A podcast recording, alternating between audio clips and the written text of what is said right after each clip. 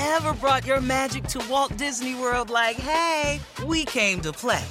Did you tip your tiara to a Creole princess or get goofy officially? Step up like a boss and save the day? Or see what life's like under the tree of life? Did you?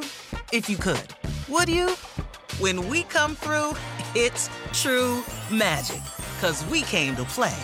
Bring the magic at Walt Disney World Resort.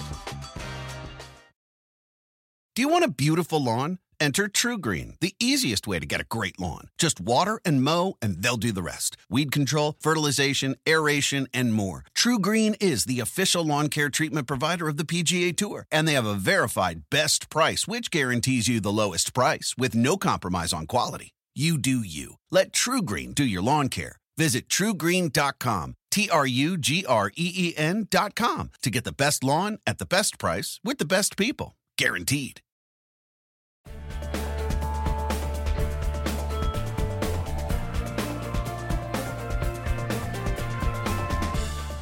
Welcome to the Golf Central podcast presented by TaylorMade. I'm Rex Hoggard. He's Ryan Lavner. We're both safely tucked away in our rooms. Ryan, how are you, pal?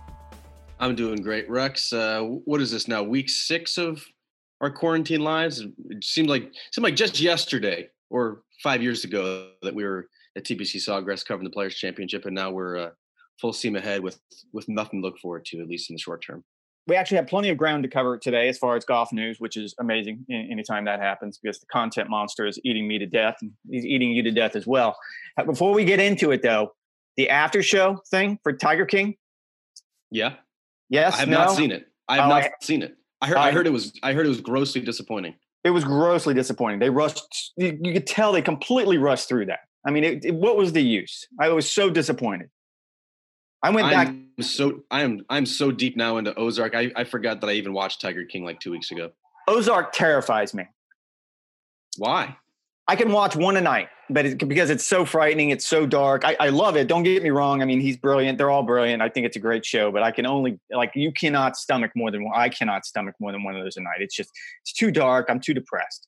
It's very Breaking Bad esque in the sense that things just keep spiraling out of control and you you're kind of yelling at the TV like stop or that's a bad idea or watch out for that guy.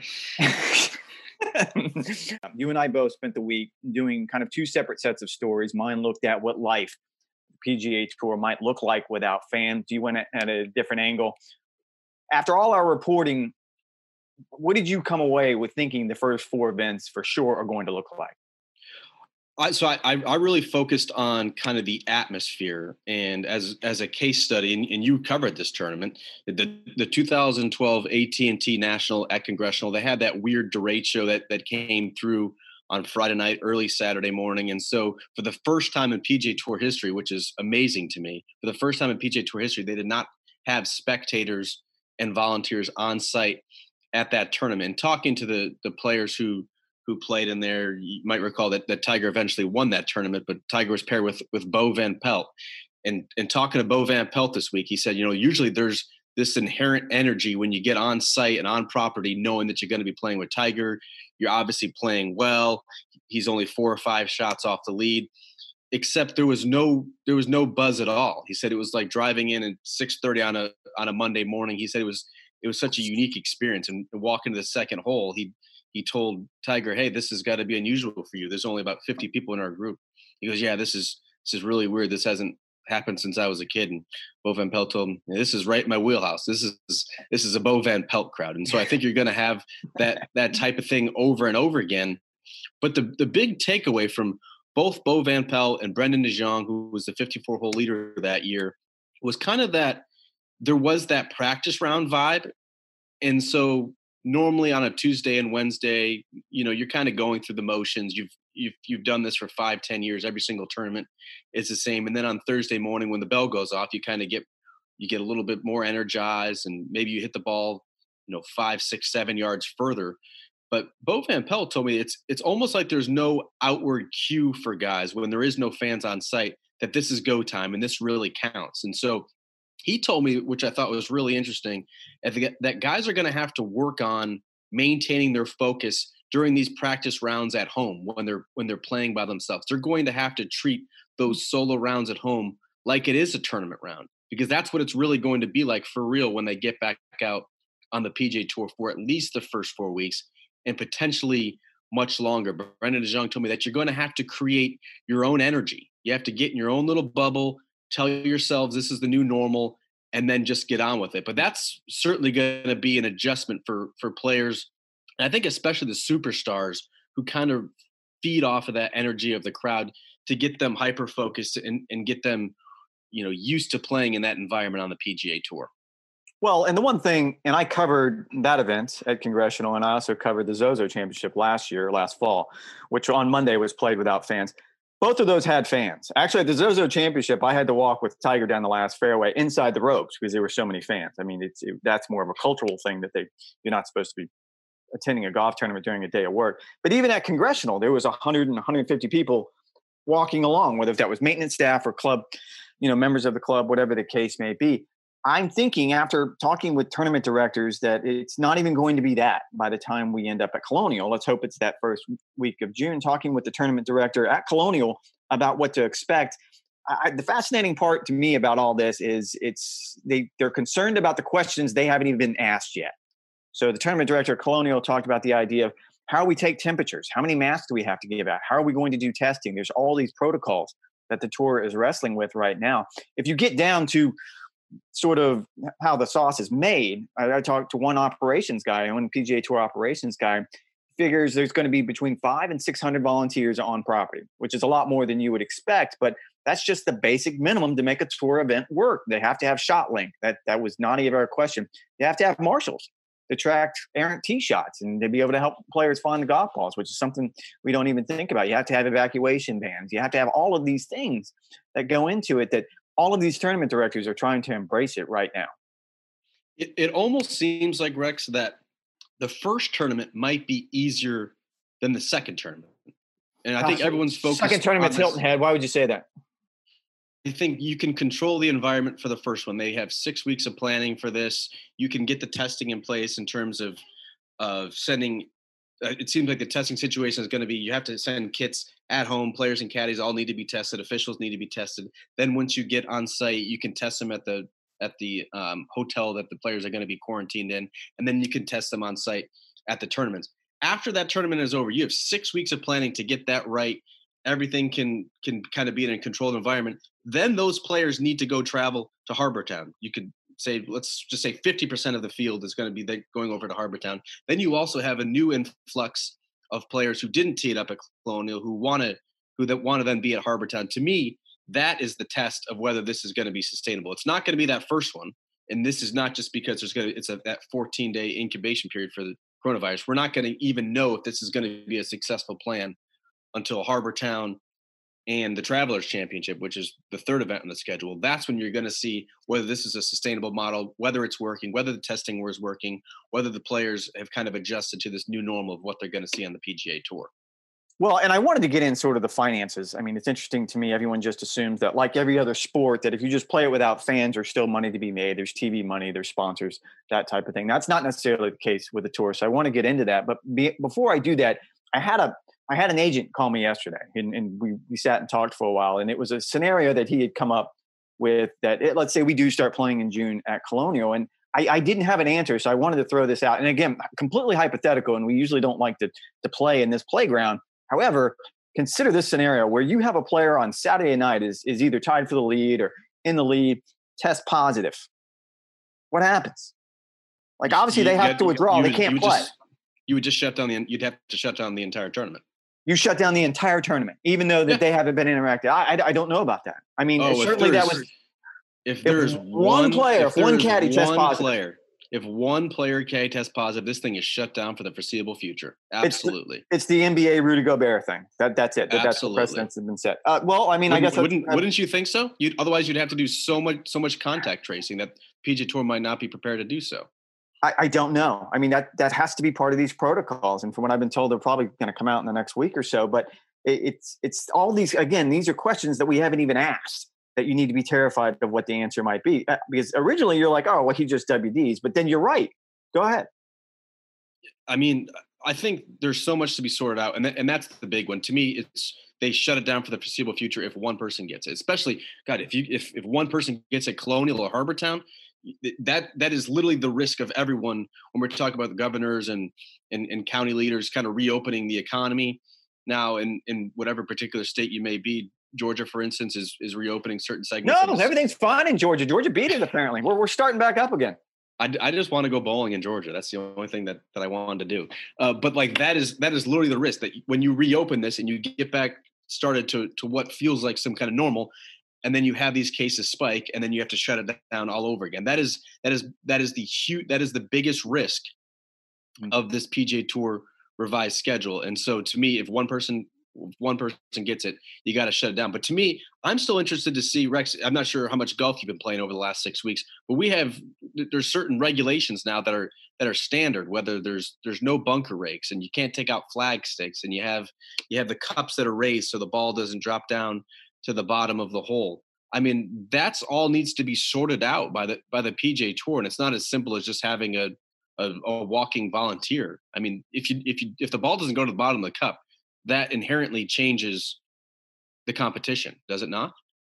I, I, would think so. Again, this is going to be all part of the protocols and, and uh, all those questions that need to have answers before we can tee it up. You know, again, June seems optimistic. Maybe it's overly optimistic. And, and if I can just say, if you're going to go to Georgia for anything, it should be for a haircut. I'm just going to go ahead and throw that out there.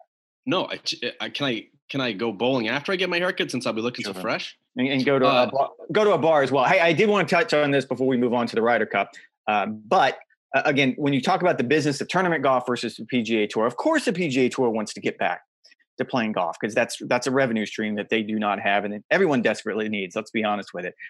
Talking with tournament directors, it is amazing. I had a tournament director explain to me that it it's actually more expensive and will cost them more money to hold an event without fans than it would not to hold the event at all. And it really has put it's going to put a lot of these tournaments in a very difficult position. So why would they possibly want to do it then? Oh, well, it, it's if you read the story on golfchannel.com, I think there's there's certain parts of it. Talking with Michael Toth, uh, he's a tournament director at Colonial. There's there's a civic pride element. I mean, Michael and Colonial want to be the first, whether if that's the first in sports or the first in golf, whatever the case may be. They you don't want, want to be the first. You do not want to be the first in. They do. You, I, you, you you should not want to be. Well, should and would are, not, are, two different you things. You should not want I mean, to be the guinea pig.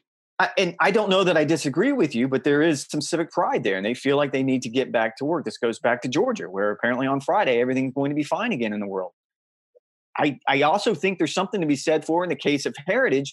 Talking with Steve Wilmot, the tournament director there, it's good for RBC. It's exposure for RBC. They already had one event that's been canceled, the Canadian Open. So sure, give them an opportunity.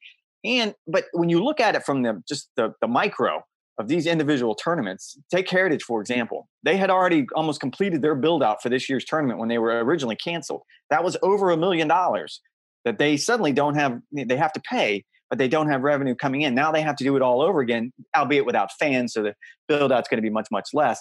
So there's going to be hits across the board, which is going to be an economic reality I think that every tournament's going to have to consider. And just quoting from your story here, Rex, so our, our listeners know exactly what, what you're talking about. You you say this is this is exactly how you wrote it.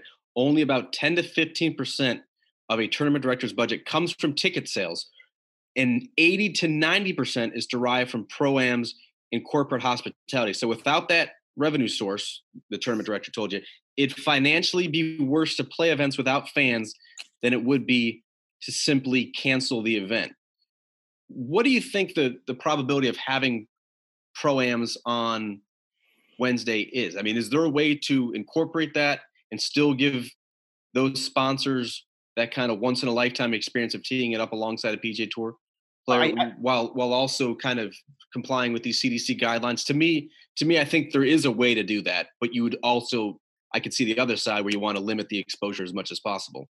Uh, I do see a scenario, not at the first four. I think the first four, they're going to be, uh, for lack of a better term, this is going to be an experiment. They're the canaries in the coal mine. We're going to see how these work. If we don't run into any of these snags that you pointed out that we've talked about, then they can carry on. Now, Hollis Cavner, whose company runs actually four PGA Tour events, and one of those events is the 3M Open, which is the seventh on the current schedule. He kind of explained it to he's planning three different scenarios. One, to play it with fans and everything else that goes along with it. Two, to play without any fans at all, considering that that's a real possibility as well. and three is something in between. And the in between is what you just touched on. 80 to 90% of their income comes from pro-ams and corporate sponsors and the chalets and the hospitality. If they can allow some sort of limited number of that, uh, as well as some sort of pro-am where you, instead of having four players in the pro-am, you only have two. And it's pretty clear that you're not shaking hands, you're not, you're not fist pumping. Like we're going to go out, we're going to play golf, but we're going to keep our distance from each other. That's a real possibility going down the line, at least for tournaments. I mean, with just so much money tied up in, in corporate hospitality and in, sponsorship and in in that kind of area, you would think the PGA Tour would find some kind of a way eventually to reincorporate them on a limited, as safe as possible basis. Well, and if you just go through the math, so you pointed out, I mean, I think from what speaking with tour officials last week, the idea is that guys would get tested before they even get on a plane to fly to a tournament. They would be tested multiple times throughout the week. So just start doing the math right there 144 players plus caddies. So we're already up to almost 300 tests even before they get to the tournament site. And then however many times they're going to be tested, then, then again, five to 600 volunteers. Let's give it another 100 tour officials, the media types. Suddenly you start talking about thousands of tests a week that need to be administered to make sure that this is safe. It becomes cost prohibitive at some point, I would think. Yeah, I mean, we've we've we've done the numbers at the Players Championship. We, we came with the number that it's going to be about fifteen hundred people on site to be able to to run a tournament how you typically would on the PGA Tour, even if it is this scaled down TV product, which I think is what we're all anticipating when we do get back to golf. Fifteen hundred, multiply that then by however many tests you got to do. I think you would uh, you would I think you would have to test them daily. I don't think there's any way around. You can just no. test them Monday and Tuesday when they get on site, and then test them again Sunday before they tee it up. I mean, this is going to have to be a, a, daily process. And so, yeah, you're you're right. It does become cost prohibitive at some point for some of these tournaments to, to host these events with the kind of rapid, wide scale, large scale testing that they're going to have to do. Yeah, no, it's going to be complicated. Now, the one thing that wasn't complicated this week, and I love this. I mean, Rory McIlroy is a godsend for those of us who have to still write stories. Uh, he he talked in a podcast of his own this week about the Ryder Cup without fans, and to paraphrase, a Ryder Cup without fans is no Ryder Cup at all. Agree or disagree, Lav? I I, com- I completely agree with that, and this this kind of came after PGA CEO Seth Waugh came out on WFAN in New York over the weekend and said that they're exploring the possibility of having a Ryder Cup without spectators, even doing something with a, a virtual fan experience.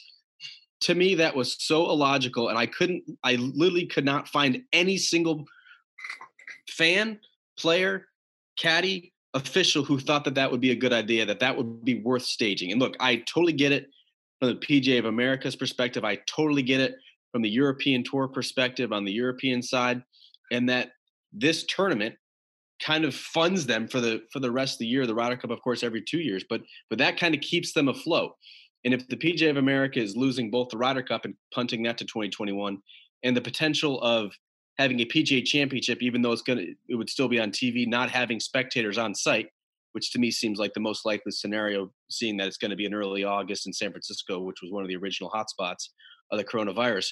You're looking at a massive financial impact. So I could I could see them wanting to do everything in their power to make sure you have those two events but to me, the Ryder Cup is the one event in all of sports yeah. that you can absolutely not afford to have spectators at. If, if, you don't have the cauldron on the first tee, if you don't have the fans like they were in Paris, uh, I mean, eh, celebrating after the matches are done on Sunday, you're, he's absolutely right. I mean, I, I tried to, to be the contrarian here. I tried to think about it from a different angle and, and maybe we find a way. The only, the only angle is the financial impact that, that, that the European tour would be absolutely crippled and potentially not be able to, to operate without the funds coming in from the Ryder Cup. That's literally the only uh, contrarian opposing view. And, and, and look, this isn't unprecedented. I mean, 9-11, we switched it out. So, I mean, let's just switch years again between the President's Cup and the Ryder Cup. And it, it's a very, very easy fix. And uh, again, I understand the PGA of America probably would love to try to do it without fans. But no, it's one thing to play the Charles Schwab Challenge without fans, and get guys out there playing again. It's a whole different thing. I, I don't even know how I feel about a Masters without fans. So I, I think Rory is absolutely right on this one. Yeah, I, I, I mean, I, I completely agree with you. I think playing at Colonial without fans is different than it would be playing a PGA Championship without fans, which would be different than playing a, a Masters without fans, which is different than playing a, a Ryder Cup without fans. To me, that's kind of like the the hierarchy of of what you would want to see with with fandom. And and Charles Howell III said it best. He said, "Look, if if that's the way forward and that's how we're going to compete for major championships this year, I promise you, every single player is going to going to turn up and you're going to do it. You're not going to like it though. What's that? You're going to do it, but you're not going to like it though. Right, but it's still going to count the same. They're not going to have asterisks in the in the record books for a guy who wins mm. PGA Championship without fans. It's just going to be kind of a one off, and I think it it potentially would open the the field to to more potential winners if you do have that scenario where where maybe you don't have that that cauldron of trying to win a major championship for the first time on the back nine when you don't have all that inherent pressure of having the the fans kind of spur you along. Uh, Kaz coming in here, cardboard cutouts of fans on the first tee. Thank you, Kaz. Yeah, that's or they could that's do gonna that's gonna get them jazzed. They, they could do the card. They could do actually. I think they're doing this in the Jap or the South Korean baseball league. They actually have robots as fans. That can, is a virtual fan experience. That is a virtual fan experience. This has been a virtual podcast experience, and it'll do it for us this week. Thank you so much for joining the Golf Central podcast presented by TaylorMade. I'm Rex. He's Lav. We'll see you next week.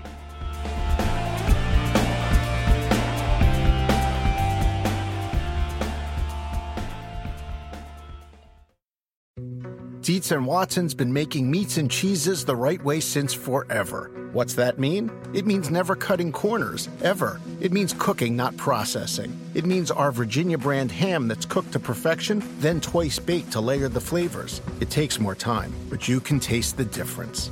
We come to work every day to do it the right way, even if it's the hard way. Because if it's not right for us, it's not right for you. Dietz and Watson, it's a family thing since 1939. Life is a highway, and on it there will be many chicken sandwiches. But there's only one McCrispy. So go ahead and hit the turn signal if you know about this juicy gem of a detour.